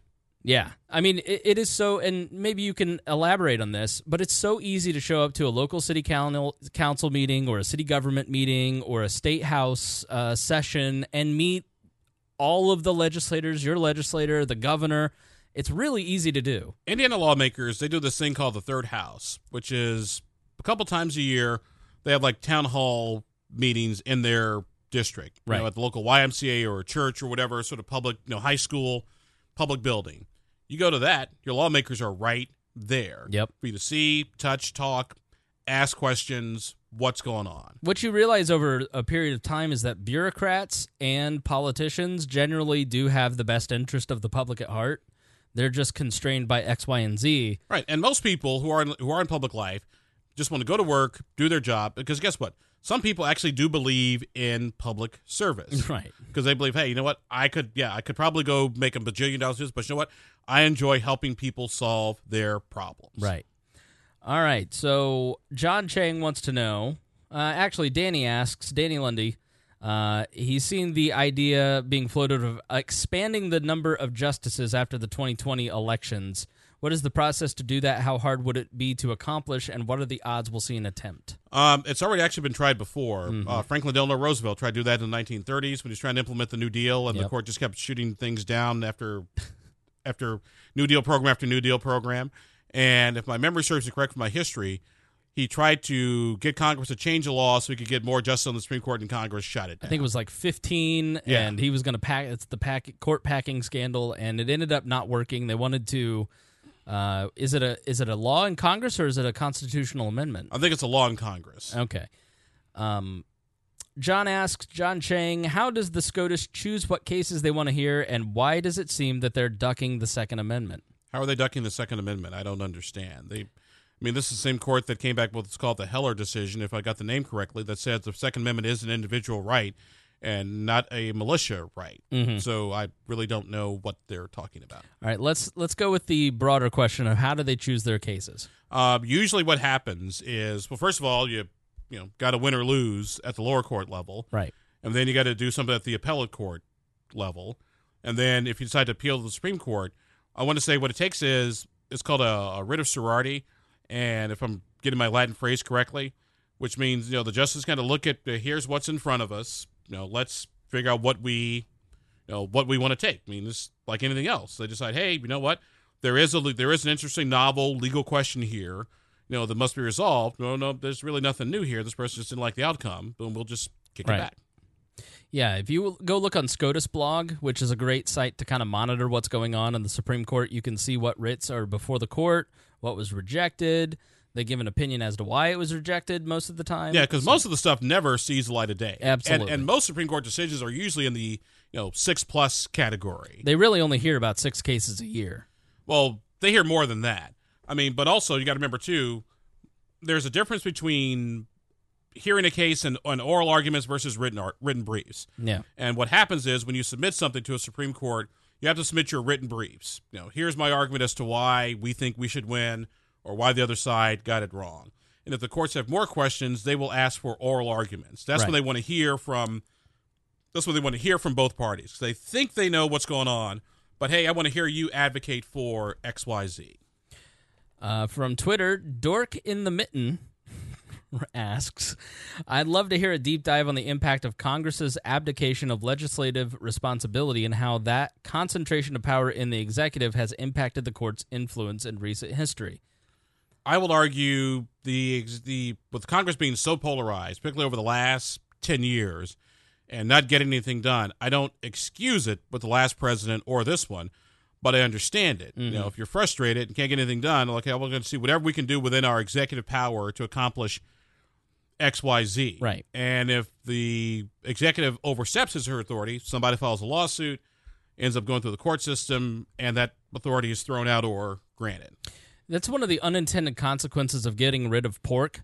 And so it's one of those things that seems like a good idea at the time, but it gives you something, an outcome far worse, where you have the home districts getting projects. That's how Ron Paul basically stayed uh, reelected year after year after year, even though he only talked about gold, uh, because he brought so much pork back to his home district. And they they they were able to wheel and deal and hey i'll do this if you do this uh, trade votes much easier. And that's why congress had more power than it does now. And so by giving up pork and killing off that system you end up with the executive you end up with intraction and then you end up with the executive branch starting to grow and, And, and, uh, by the- the, way, for everybody who thinks this whole wheeling and dealing is a bad idea, how do you think you got your Constitution? right well it's just the nature of You, you, government you might want to go watch 1776. again. Right. The more power your government has, the more wheeling and dealing there will be with greater consequences.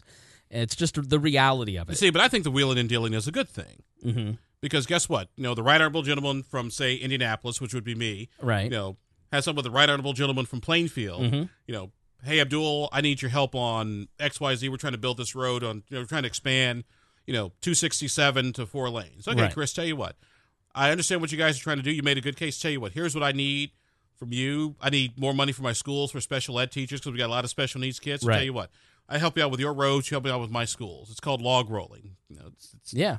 And what ended up happening is putting that power and that money back into the hands of unelected bureaucrats. And then, so that's why you see the district court uh, and, you know, Kavanaugh and his history is basically tamping down on the growth of the administrative state. Yeah. Because it has grown under Barack Obama and, and George Bush and now uh, Donald Trump. Yeah, and the but I, I will give Donald Trump credit. They have like scaled back a lot of rules and the, Oh, yeah. the regulatory scheme. You could argue whether that's good or bad, but but they have done a lot of that. Uh, final question I saw it roll in from our friend Ryan Bennett. He wants to, and this is not Supreme Court related, but he asks, uh, and I know how we're, we're going to come down on this.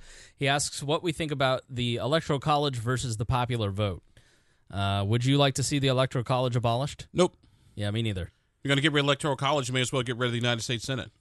Uh, and I believe that we should switch the Senate back to the states selecting the senators nope. and not uh-uh. the popular vote. Nope. Uh-uh. I disagree. Uh, no, no, no, no, no, no, no, no. Uh-uh. Oh. Nope. Why? No, no, no. Because I deal with legislatures every day. Yeah, I, have you I- dealt with voters?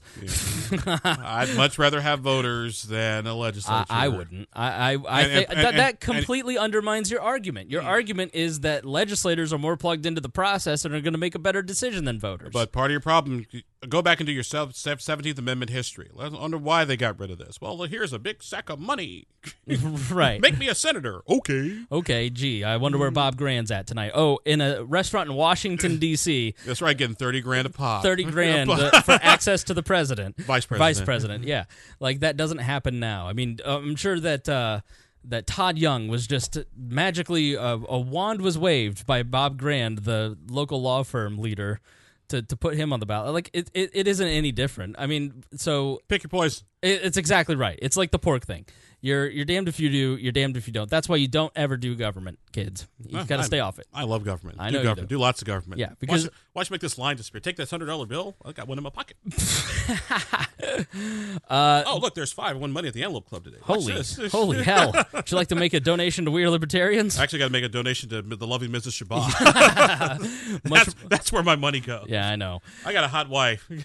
Uh, yeah, the I I am, uh, and I know Abdul has has I was I started off such a good little Democrat, small d, believing in the power of the people. And Well, then see- I met, see- the, and then I met the people, and then I was like, you know what? We need to have as much republicanism as I can possibly stand. You see, but I don't necessarily think people are stupid. Some people are. I think people are busy. Mm-hmm. They have lives. They have kids. They're trying to get through school. They're trying to pay mortgages. Yeah, And what elected officials have done is they've made government irrelevant to most people because they're arguing so much, so much time arguing over stupid stuff right. that doesn't really impact a majority of Like the Roe population. versus Wade. Yeah, so people just tune it out. Well, it's just a bunch of politicians doing Right. whatever it is they're doing. And when you don't show up and vote and hold people accountable, then here we go. Yeah. Uh, so I think the electoral college should not be abolished because I believe in a republican uh, a republican system. I just I think representation is the name of the game. I think more, the closer we get to pure democracy, the messier things have have gotten. You see, and, and also for the for people who think that you know, we should go for the popular vote instead of the electoral college, then you just basically given the presidency to ten states. Yeah, and I, would I would say that the reason that I believe that is the system was set up to protect liberties. It was to protect. It was to make the whole system very slow. And Actually, no.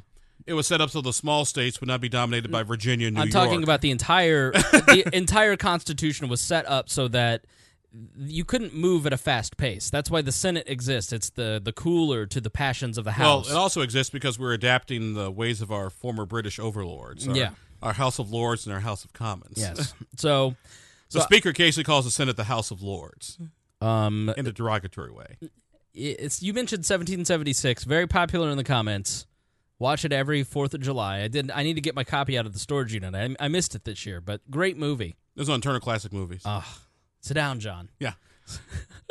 Good God. Thank God you have John Adams to abuse because no sane man would take it. Uh, I want to finish up real quick. I'm disliked and I'm obnoxious and disliked. Haven't you heard? did, did you know that? I hadn't heard. I want to finish up with uh, Curtis. So so you mean I can't break into a rendition of molasses to rum? Go for it. I'm I'm here for it. No, I'm not doing molasses to rum to slaves and get my ass kicked. So I want to finish up with Curtis Hill. Now this is a local story, but I think it, it has broader questions. I want to hear what. That has made national headlines, by the way. Yeah. So the Indiana Attorney General groped uh, four butts allegedly. Allegedly groped four butts of uh, young females. And actually, what, what's one. the details of the story? the the detail of the story is uh, on the last night of session, which is called Sine Die. Okay. Uh, there was a end of session party. They happened at the end of every session. My spider sense said there may not be one next year. uh, it was at a place called AJ's, uh, south of downtown, just past the 65 70 uh, split. Uh, the attorney general was there. He was accused of behaving inappropriately, uh, you know, grabbing a lawmaker's rear end and you know sexually and inappropriately touching three staffers. The staffers went to the legislature. The legislature commissioned a sort of a. They came up with a policy. They had a law firm, uh, Taft. They got some good employ- employment lawyers review the allegations and just sort of said, "Hey, you know, you guys are employers. You're not on the hook for sexual harassment, but you might want to talk to, you know, the attorney general." The report gets leaked. I think I know who did it. Report gets leaked. You know, then everybody's freaking out. People saying the lawmakers tried to hide this information. No, they didn't. They're acting as employers and human resource. Anybody who's ever had a job Right. knows that the HR people, you don't talk about personnel stuff. You just Right. don't do it until, and they were still trying to figure out exactly, you know, how do we address this? It gets out.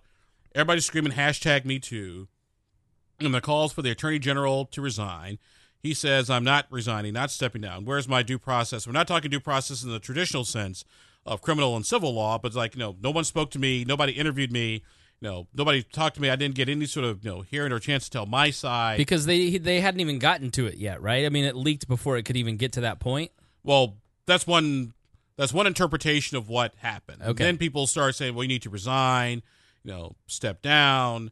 Then they're going to turn over to the inspector general. And there was some question whether the IG actually had the authority, you know, to, to prosecute the attorney general. And a lot of folks have gone back and forth. But in a nutshell, it's kind of a mess Right. right now. Yeah, and and you see the comments online because he basically came out and did a press conference and he's just stoke. Here's the thing. Here's my thing about Curtis Hill.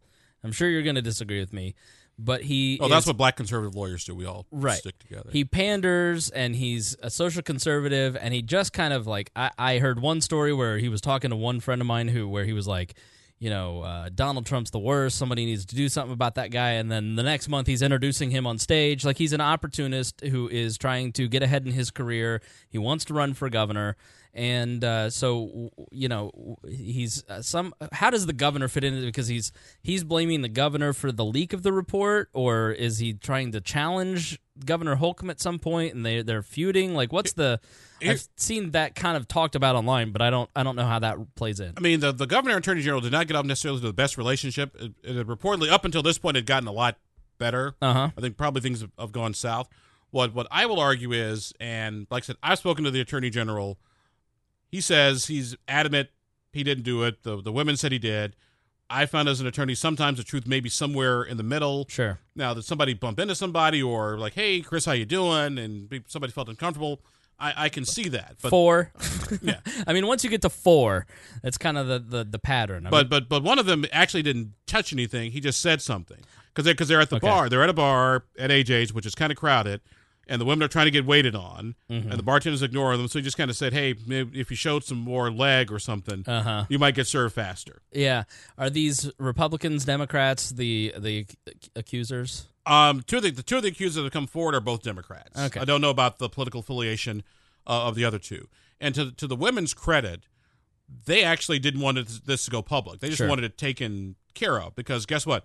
They spoke to the speaker, Senate president, legislative guys in confidence. Yeah. And so, like, hey, tell us this will not go, this will not leave, you know, this room. Next thing you know, report gets leaked. It's all over the Indianapolis Star, and now they got to deal with all this. And to me, it has a chilling effect because now, if a woman is sexually harassed or in one of these compromised situations, how do I go tell my story knowing that it's got a chance of being all over, all over the friggin' newspaper. Yeah, that's the that's the. I mean, that's just the tension between the press and and the government. Uh, because you know, in a situation like this, does the public have a right to know that their attorney general is accused of sexual harassment?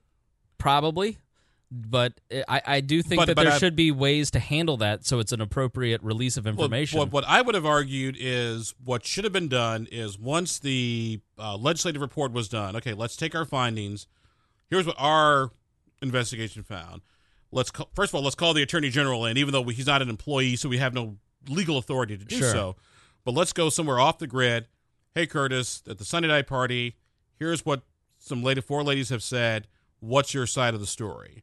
Get his side of the story first, and then if there's something you think is there, turn that over to the inspector. Because right now, it's just a human resources internal employee right.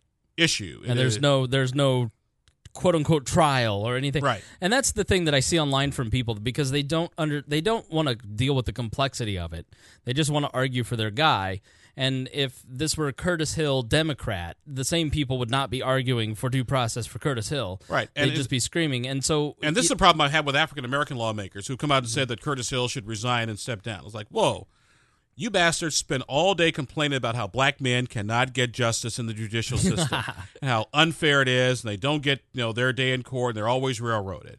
And so what happens? You do the exact same thing. You're the pigs and animal farm. Uh, someone asked who does abdul think leaked it if you think i'm going to be able to get that out of him you're crazy And then like, no, A- Abdul Abdul knows the reason Abdul people tell Abdul everything is because Abdul doesn't leak it to the Indianapolis Star. nope. Um, yeah the the issue for me is part of his his.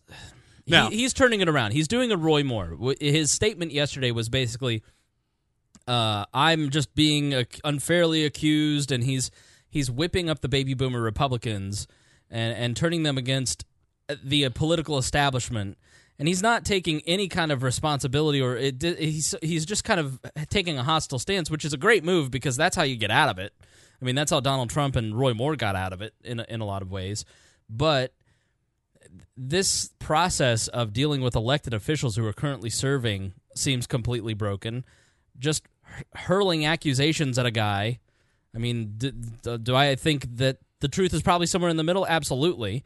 And the public does have a right to know at this point because he is But serving see, but, us. but see, but I would argue the the public has a right to know once a thorough investigation has been done. I, I would agree with that. because Yeah. because if I was the attorney general, since you know this has the potential for criminal charges, the first thing you do, and the man was prosecuted for darn near thirty years, you shut up right. and stop talking because anything you say can and probably will be used against you in a court of law. That's Sure. why at the end of his news conference the other day he said, "I'm not going to answer any questions because of you know the potential." You know, for criminal liability, he just basically kept it to the very broad, you know, sort of broad themes. I'm innocent. Nobody talked to me. Nobody interviewed me. You know, where do I go to get my name back? Now I'm going. Now I'm going back to work. The what I will argue the I'm trying to figure out exactly how to say this. The the problem is that this should have been handled totally completely differently. But once the report ends up getting leaked, we're now in a whole complete different universe. And for people who are good friends of mine, governor, speaker, senate president, for a lot of folks to say, "Hey, you need to step down and resign," and then you say, "Well, we're now we're going to turn over to the inspector general." Like, well, maybe we should done t- t- send it to the inspector general first, Sure. and then to Yeah, because he has a right to be treated fairly and and have the process work the way that the process should work. I mean, even if there is no process, you know, in a in a private setting, because if he didn't do it, even should- Jeffrey even Jeffrey Dahmer got a trial. he- exactly right. he ate people. But at the same time, I see women, I see people saying this happened four months ago. Why are women just now coming forward? The timing seems seems suspicious. It's like I don't think those people, those boneheads, don't really seem to understand that people who feel like they've been violated don't jump up on their feet and say, "Oh, I just won bingo." You know, like it, it takes time for them to be comfortable to tell their story, to come out. They don't want to be engrossed in headlines around a public figure. Like I I don't get this mentality of conservative boomers, especially saying, uh, the second someone is harassed, they should just immediately leak it to the press. Like that's kind of what they're saying. Like they should have a fair trial. Why are they hiding And this? see, and, and, and the- part of and part of the, the challenge for the attorney general too is this is a little bit of a personality thing. You know, they came in kind of like gangbusters. Uh, like, you know, on Organization Day, they came out like, you know, against the needle exchange and some other things. Right. And they did not necessarily endear themselves to the law. Once again, getting back, kind of circling back full circle, you know, to the state house process, state house culture. Yeah. And you and you do that because and because my advice had I gone to work for the attorney general is okay, here's what you're going to do for your first year. You're going to you know, we're going to basically do the work of the attorney general's office, you know, protect consumers, defend legislation, et cetera, et cetera. All that other stuff, like getting in the middle of some of these national issues. Banning CBD across the We're- state. Yeah. We're we're getting off that radar. Now, if we have issues with CBD oil, then we will privately express our concerns, but we're not going to do it in such a way that looks like we're picking a fight with the legislature. Because guess what? It's 150 of them and one of you. yeah. And so, Let's, we're- so let's ask Todd Rokita how that right, strategy right, worked out. Right. What we're going to do for our for our first year, who still hasn't found a job, by the way, I wonder why. Uh, for the first year is you're going to do the Lincoln Day circuit. You know, if somebody wants you to speak, you're going to go speak. You're going to help these guys raise money. You're going to they're going to love you so much because guess what?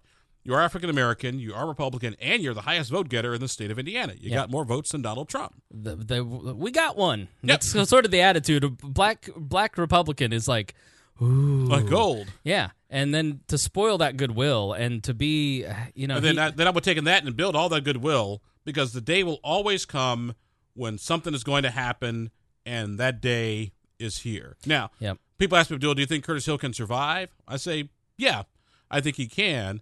But it's a very it's a it's a complicated path to to survival. But then again, also we live in an age of Donald Trump, so anything is possible. and manipulating the public to kind of come to his defense and be just ridiculous You see, but isn't going to help him. You see, but I don't think it, I don't think it's manipulating the public because at the end of the day, if somebody's accused of something, people want the accused, you know, to have a fair and impartial hearing. right. They want it to be fair. Now, if you did it, you, of course you're going to be held accountable. But if we're already calling for the guy to resign and nothing's gotten to the inspector general, people are like, well, and nobody spoke to him, like, well, how fair is that? Once again, we don't get to the allegations because guess what? We got the procedure to deal with. Exactly right. He- Amazing how the show all day today is yeah, exactly. You know, and and you're right. The the sad part is that the chilling effect is that women who uh, like I have I, I met somebody recently who worked at a local bar that a lot of you know these guys go to, and she just said the sexual harassment is unreal, and you know everybody turns a blind eye, a blind eye to it. No, I believe it's very real. It's very real, and it shouldn't be. And it's really, uh, you know, having been around local politics and seeing how some of these guys act, it's just like it's mind blowing. And you know, women feel like they can't come out and say certain things because these guys have power. I mean, that dynamic is a very real thing. That's what Me Too is about. That's there. There are legitimate problems here, and you know, to to have it kind of come out this way and then see, to and it- kind of weaponize weaponize his supporters isn't isn't great either. So. And here's the other part of this equation too. What a lot of people need to be careful of. I mean, there are tons of stories running around about tons of people and Yeah. tons of tons of not so appropriate behavior. how, how many you want? I got a I got a few of them. Mm, I got quite a few of them. I'm sure you got more than I do. because I mean, now I'm not the National Enquirer. Uh, thanks, Mark. By the way, Mark Warner, thank you for the whole, you know, cheat sheet thing. Justin Justin wanted to know if you'll tell us who uh, leaked the report in the cheat sheet, which uh, you can find at IndyPolitics.org. um, no, because I can't confirm it yet. right. And something like that is you better make sure you have all your I's dotted and your T's crossed before you start naming people. I said something really mean to a legislator one day on the radio show as an intern, and the mics went off, and you looked at me and you flipped the thing over, and he goes, "You realize we have to work with these people, right?" Mm-hmm. and I went, "Oh, this isn't like Rush Limbaugh radio. This is like real journalism. You Yeah. actually have to have a relationship with people." Right, and unlike the national press, who could just come in like a plague of locusts, you know, swarm in, devastate your crops, and leave. You know, people like me, we're here. We deal with these people every day. Yeah. And since I'm not a bitter blogger, you know, who spends all day or used to spend all day just writing whatever, Right. I deal with these people. Now, we treat everybody fairly, and if there are some conversations that we need to have, we have those conversations somewhere else. Right. Uh, so yeah, the, the, it's. I think Curtis Hill should resign because he's bad on drugs and he is. Uh, I I, I disagree with him politically, But but, that's why that's we not have, gonna happen. But that's why we have elections. right, exactly. My guy didn't win, so he's he's attorney general. Um, Actually, your guy didn't run anybody. I I don't think we did. No. No, because attorney general is hard because you have to have a lawyer, and we knew Mark was going to run for secretary of state. Mm. Mark Rutherford, most qualified candidate for any Libertarian Party election I've ever seen. Mark Rutherford, Secretary of State of Indiana. It's our ballot access race. Check him out. Give him money. Uh, so that's my plug. I think. Is there anything else about the Curtis Hill or the Supreme Court stuff before we start wrapping up here? Um, for more on the Curtis Hill thing, you definitely want to subscribe to the cheat sheet. We kind of walk through all the different multiple facets and multiple angles of a lot of this. And what I would recommend people do is when you read about the Supreme Court and the nominee, do not get your sources from, just do not get all your information from one Yes. source.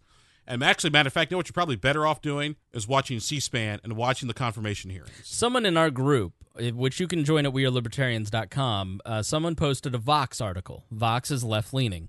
And it was one guy going, Oh, who posts anything from Vox? And it, I was so proud of my people because there were 30 comments of, You tool.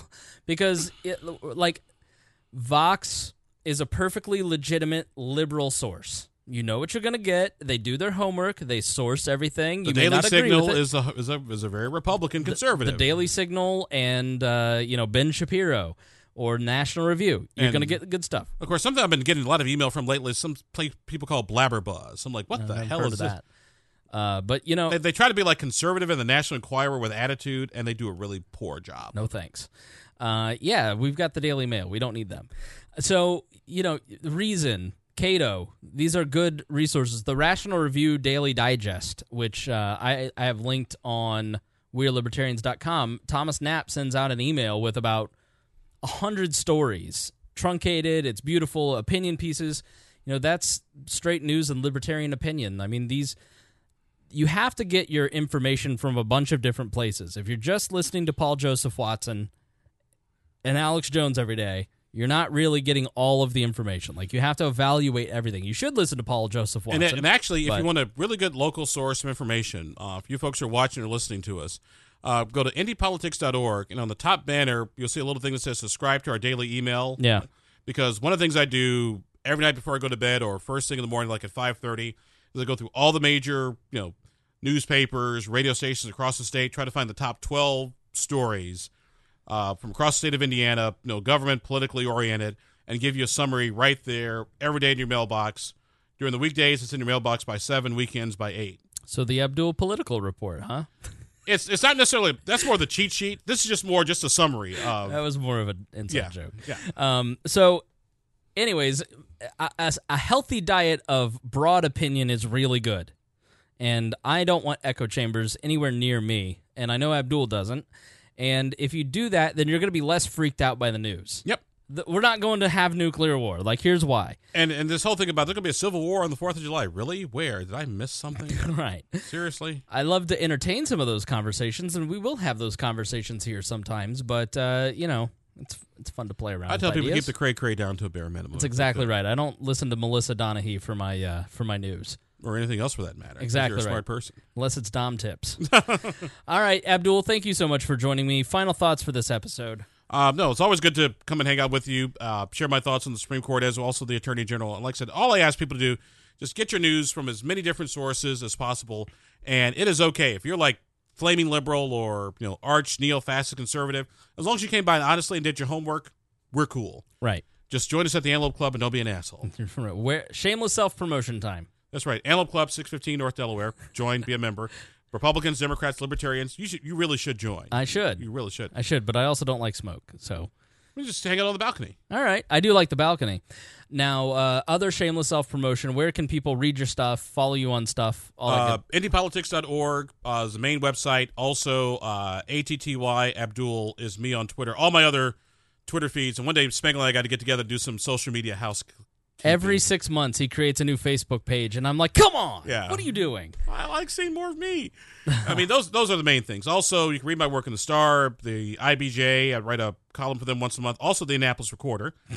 Believe it or not, Yeah, no, you've been there forever, been there forever. and now Chicago too. You're branching out into Chicago. Yep, I do commentary once a week for WVON, one of the oldest urban talk radio stations in the country. I bet the mail that you get from that. Actually, the general manager loves me. Right. And, and my commentary is some of the highest listened to stuff because I always I disagree with the audience, but I make them think, and I do it in a very sarcastic, smart ass way. Like I just wrote a column about you might have seen guys might have seen in social media, you know, these different stories about you know black people just going about their business, and some white person calls the cops Right. like the kid with the lawnmower Yeah. or what is know, this? White people, cut it out. Water or the most recent one, the woman who was wearing the Puerto Rican T-shirt, and the guy came over like you're taking over, blah blah blah blah. Yeah. and everybody's going on about you know these are systemic patterns of racism and discrimination, and blah blah. We need to get mad and yell and scream. I was like, actually, no, you need to be happy because you know what, this stuff used to go on and nobody knew about it. Right. Now people are getting called out, and you're seeing it because the woman who uh, called the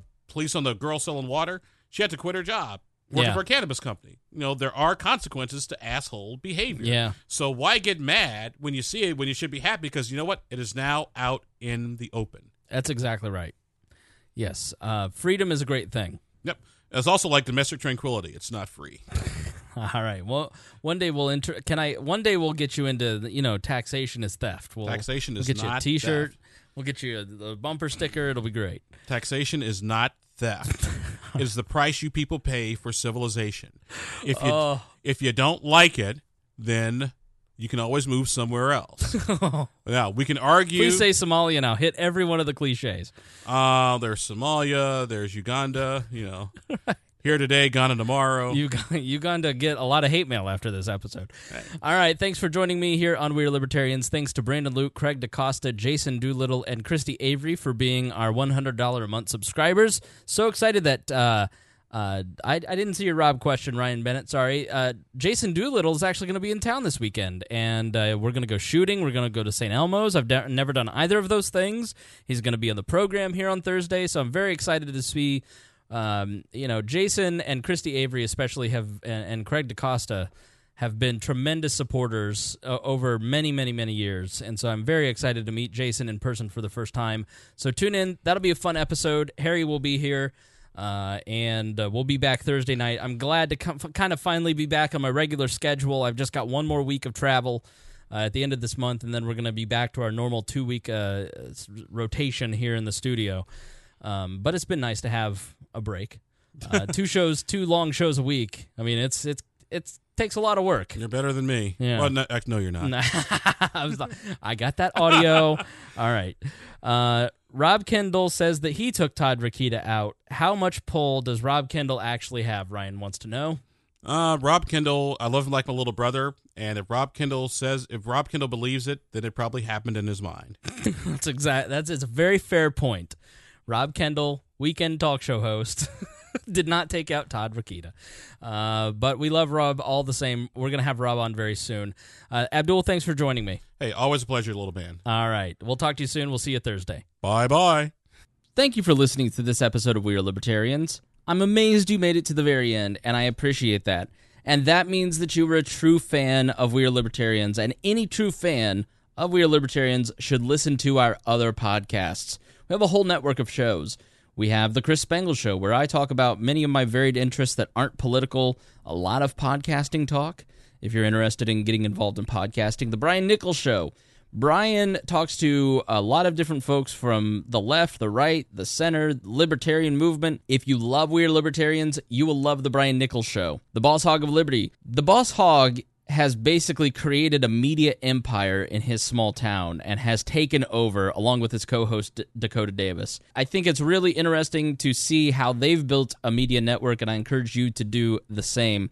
Upward Political Training. It's a podcast where I've put a lot of training for libertarians on how to spread the message. The cost. This is a podcast where we break down the human costs of government policy. So be sure to check that out. Raw Audio Politics, where basically I take unedited speeches and interviews and stuff that I want to listen to and I put it in a podcast feed for you. Miranda's World. Miranda is one of the craziest human beings in a good way that I've ever met. She's so entertaining and so much fun, and I think you will love that. And who could not listen to Tad talk? Tad Western brings you the rootinest, tootinest good time this side of the Mississippi. So be sure to check that out. He's one of the funniest human beings that I know. And if you are chubby and you need to get in shape, then you can't outrun the fork with Brett Bittner, where he talks about keto. Yes, I gave Brett Bittner a show. And you can check out a bunch of other podcasts at libertarianpodcasts.com. I have put together all of my favorite libertarian podcasts up there at libertarianpodcast.com, including our friends Lions of Liberty, The Lava Flow, The Johnny Rocket Launchpad, uh, The Scott Horton Show is one that I definitely think you should be listening to. So go check that out. Lots of great libertarian podcasts out there. You may not know where to start. Start there. And we've also got a comprehensive list of all the libertarian podcasts I can find. Thank you for listening. And if you love We Are Libertarians, please check out all of our shows at WeareLibertarians.com. Thank you for listening to the We Are Libertarians Network. Get our other shows at WeareLibertarians.com.